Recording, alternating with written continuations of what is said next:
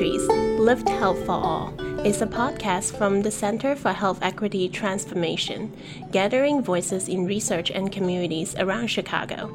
Conversations and interviews will discuss the importance of achieving health equity, highlighting health disparities, and exploring innovative ways to improve health for all.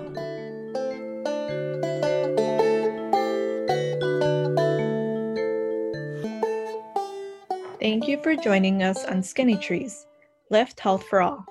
We, like many of our fellow Chicagoans, are staying home and practicing social distancing to flatten the curve. We are here to present a mini series, COVID 19 in our Chicago communities. Each mini episode will focus on a different community in Chicago to find out how they are coping with these difficult times.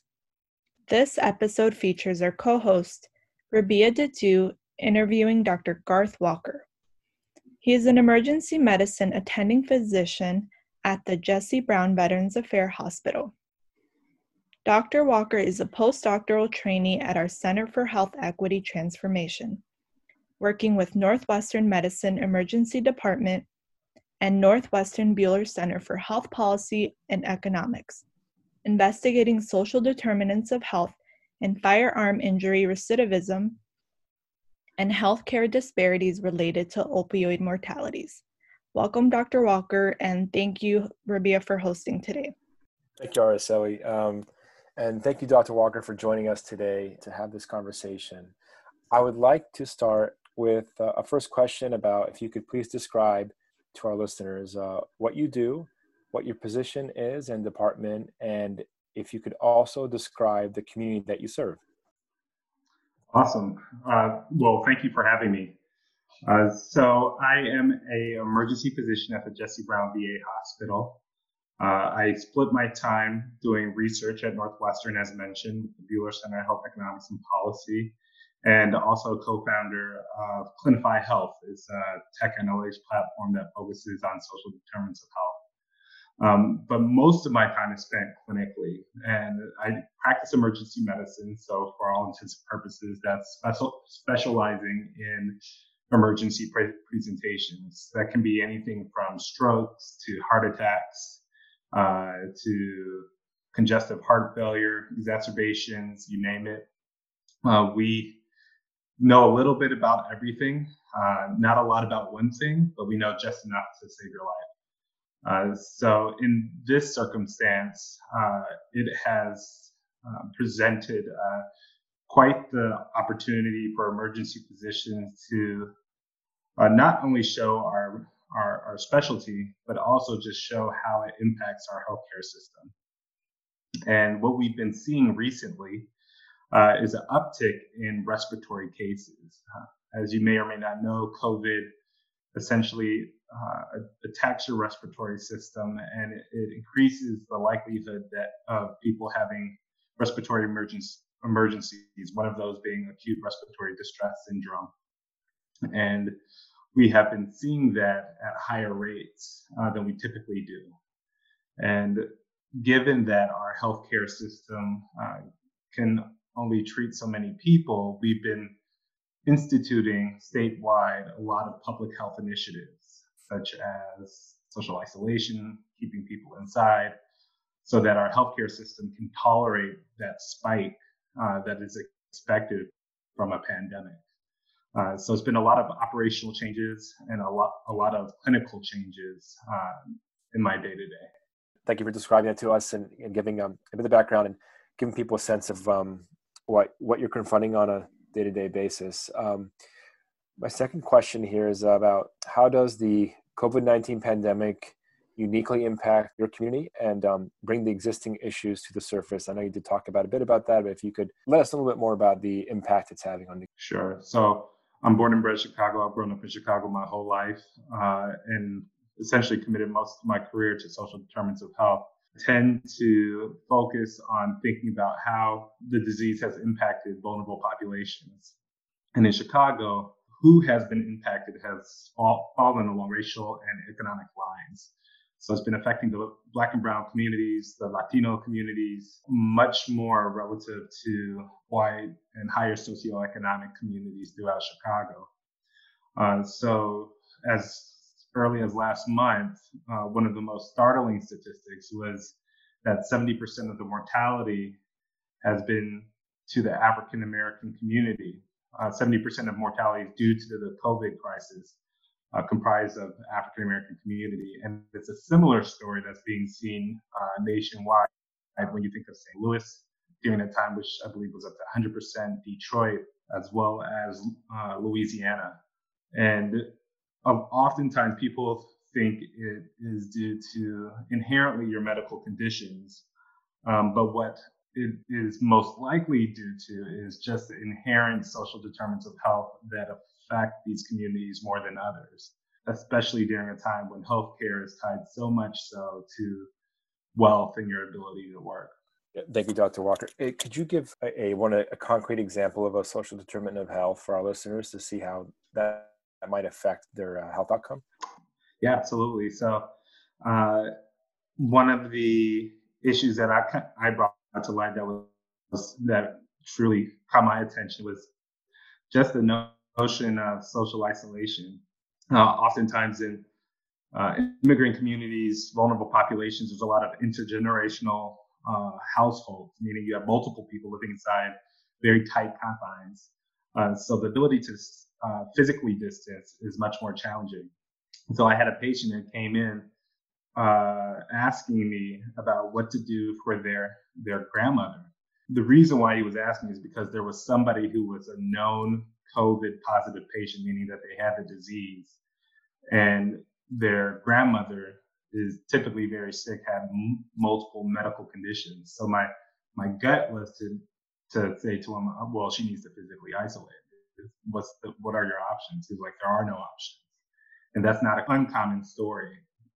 What we ended up doing was essentially uh, trying to be innovative in the sense that were there any family members that the grandmother could move to? Uh, was there any friends' homes, or could they uh, live with you at least during the time being until uh, this family member's symptoms subside? Um, but it, it shows just the challenges that uh, present for vulnerable populations, especially when there are high density populations throughout the city.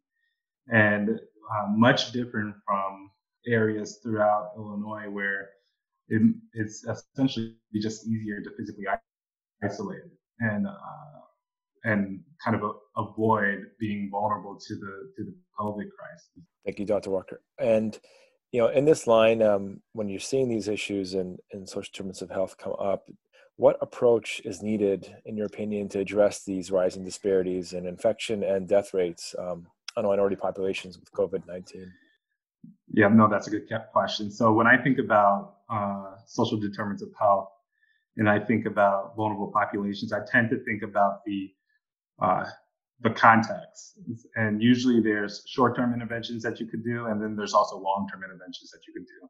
But with specifically to the African American population, there's a historical context, and then there's kind of an active context. The historical context, I would say, is you cannot avoid the, the role that race plays in uh, poorer healthcare outcomes, especially when there are social and economic drivers at play. And with respect to the story of Chicago, there's a story of redlining, uh, which is the lack of ability to gain housing, uh, which plays a huge role in uh, ability for a family to achieve wealth, pass down wealth, uh, and kind of drive the income disparity.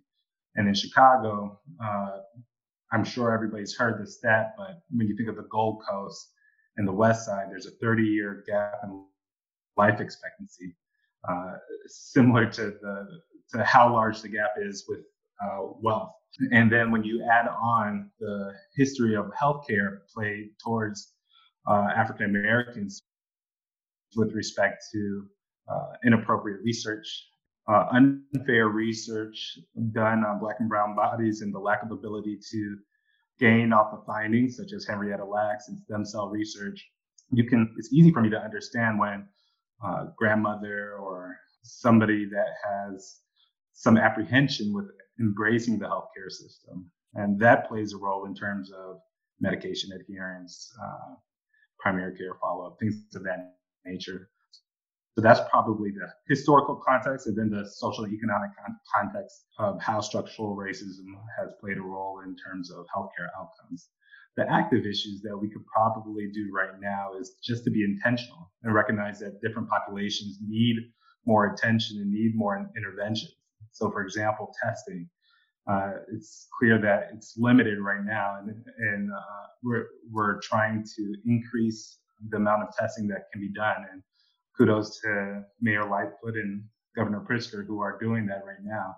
But targeted testing, right? We know where the highest mortality is. We know where the density is. Target the mass testing towards the, uh, towards our most vulnerable communities. Uh, when we talk about essential workers, they're often made up of at high proportions of Black and Brown communities. How do we make ensure that they're protected and that they have the appropriate PPE? And are they getting the education that they need when they're living with intergenerational households. We have to be very targeted and very clear about our interventions uh, and make sure that they're reaching our most vulnerable populations. And then lastly, uh, amp up delivery networks. If we have grocery uh, grocery store runs that family members are making, usually the recommendations that I make to families that are dealing with these challenges is if you have somebody that's going to visit the grocery store, have it be the youngest person and have it be the same person. So we don't have multiple people being uh, exposed to the virus. Thank you. That those are all great, great points, and um, thank you for highlighting those for us, Dr. Walker. There's also, uh, you know, with this COVID nineteen pandemic, we're seeing also a parallel um, issue with the misinformation out there. Um, as an example, there have been these um, myths that circulate in social media regarding COVID COVID 19, such as uh, that 5G towers cause the coronavirus. And sometimes these have especially sticky factor in minority, minority populations. Would you like to address um, uh, some of that, or, or, do you have any kind of uh, advice on when when we're seeing these um, these come up in various forms? Yeah, absolutely. Uh, so one of the uh, communities organizations that I partner with is creating a real economic destiny, and one of the things that they have done is allowed their men to serve as essential workers and become community health workers.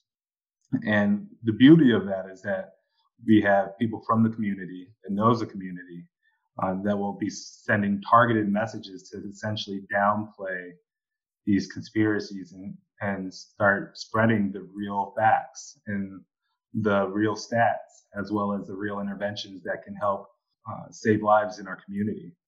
Uh, so for me, it's it's about being aggressive and being intentional uh, and trying to scan what are some of the most effective outlets to reach these communities, uh, whether it be via the internet or highlighting leaders within the community to help serve as a conduit for these messages uh, to downplay these conspiracies and update them on what are some of the current facts and how we can help better our communities currently.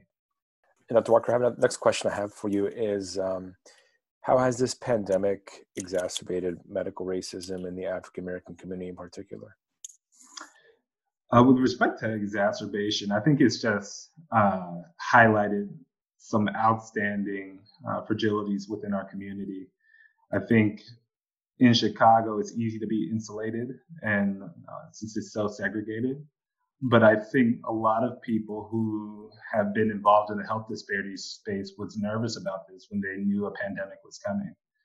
I think health disparities research is not new research. I think it's actually well researched, similar to lung cancer, heart attacks, all issues that have had great advancement uh, with respect to life expectancy. But healthcare disparities has not been able to get that advancement partially because a lot of the interventions will, are, will have to be due to social and economic policy. And a lot of that involves uh, getting mass, uh, mass onboarding as well as uh, equitable representation to help move and highlight the importance of these issues.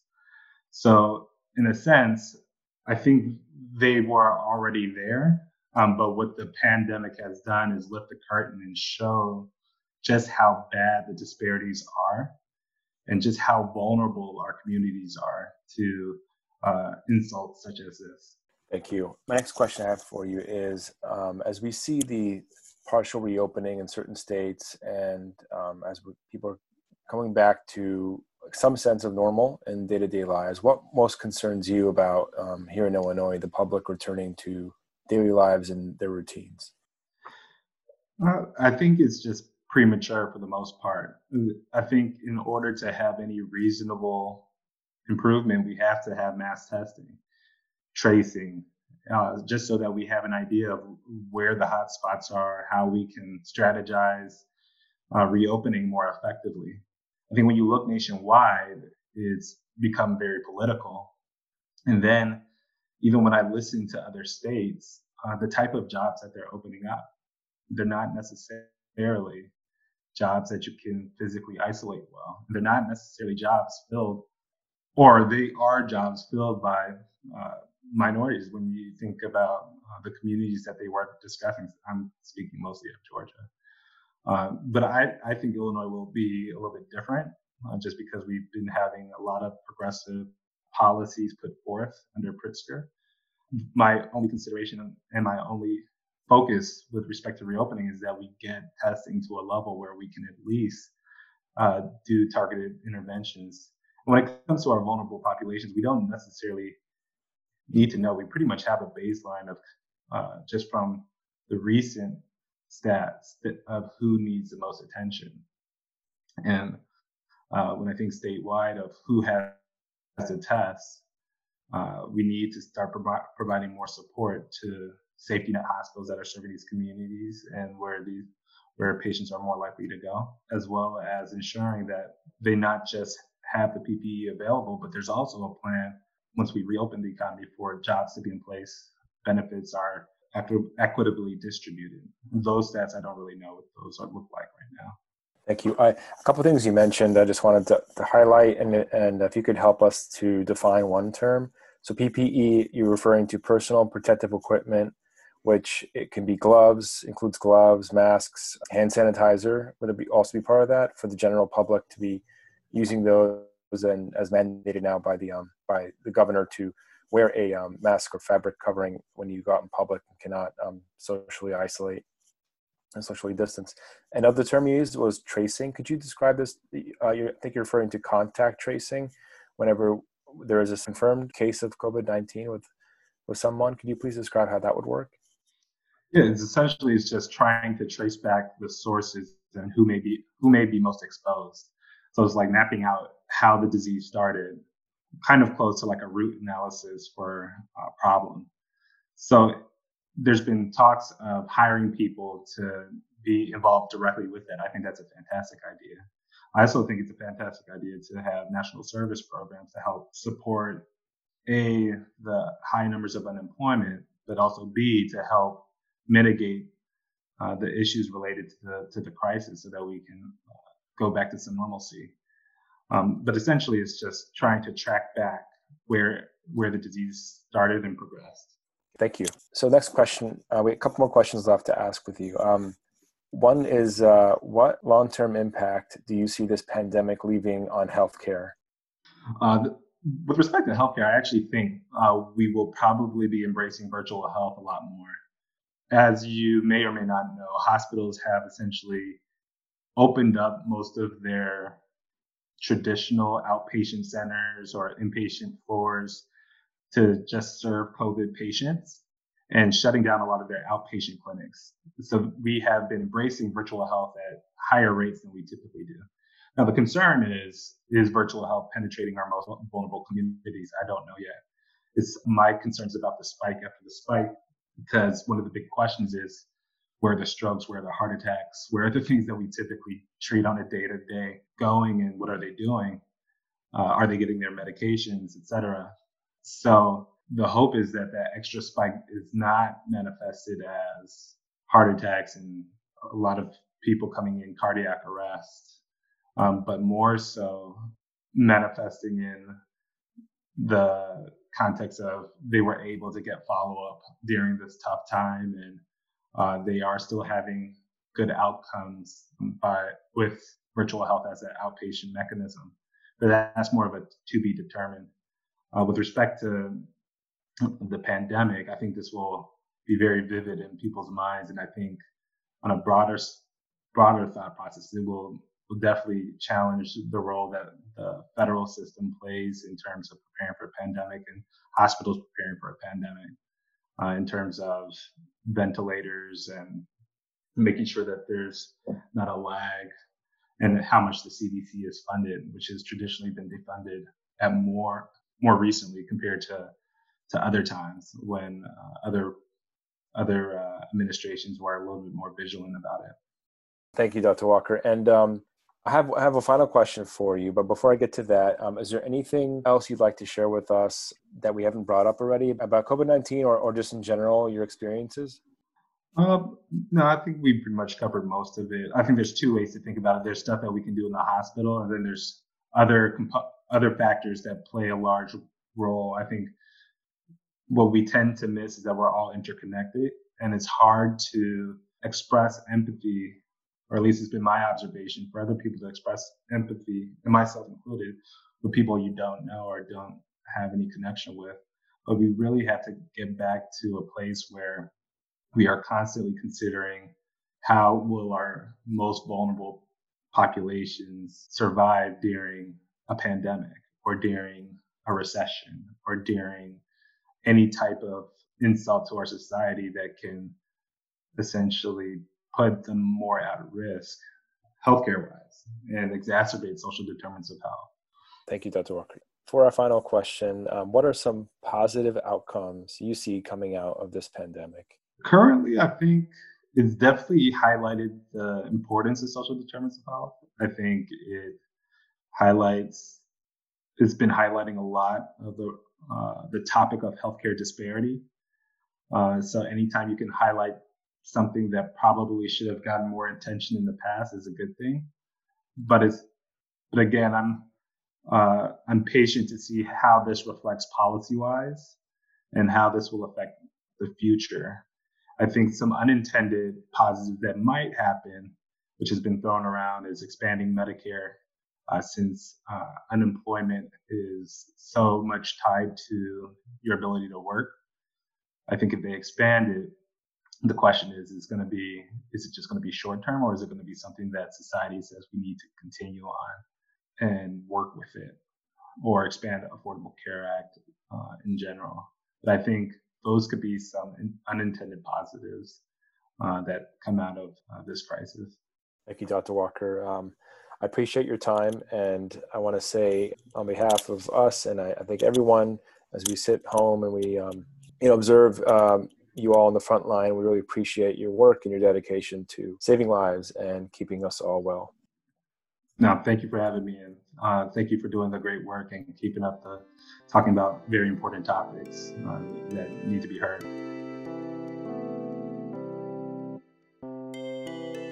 We would like to thank all of our city's healthcare providers and essential workers that are on the front lines and continue working hard to keep us all safe. We are grateful to you all. Stay home, save lives.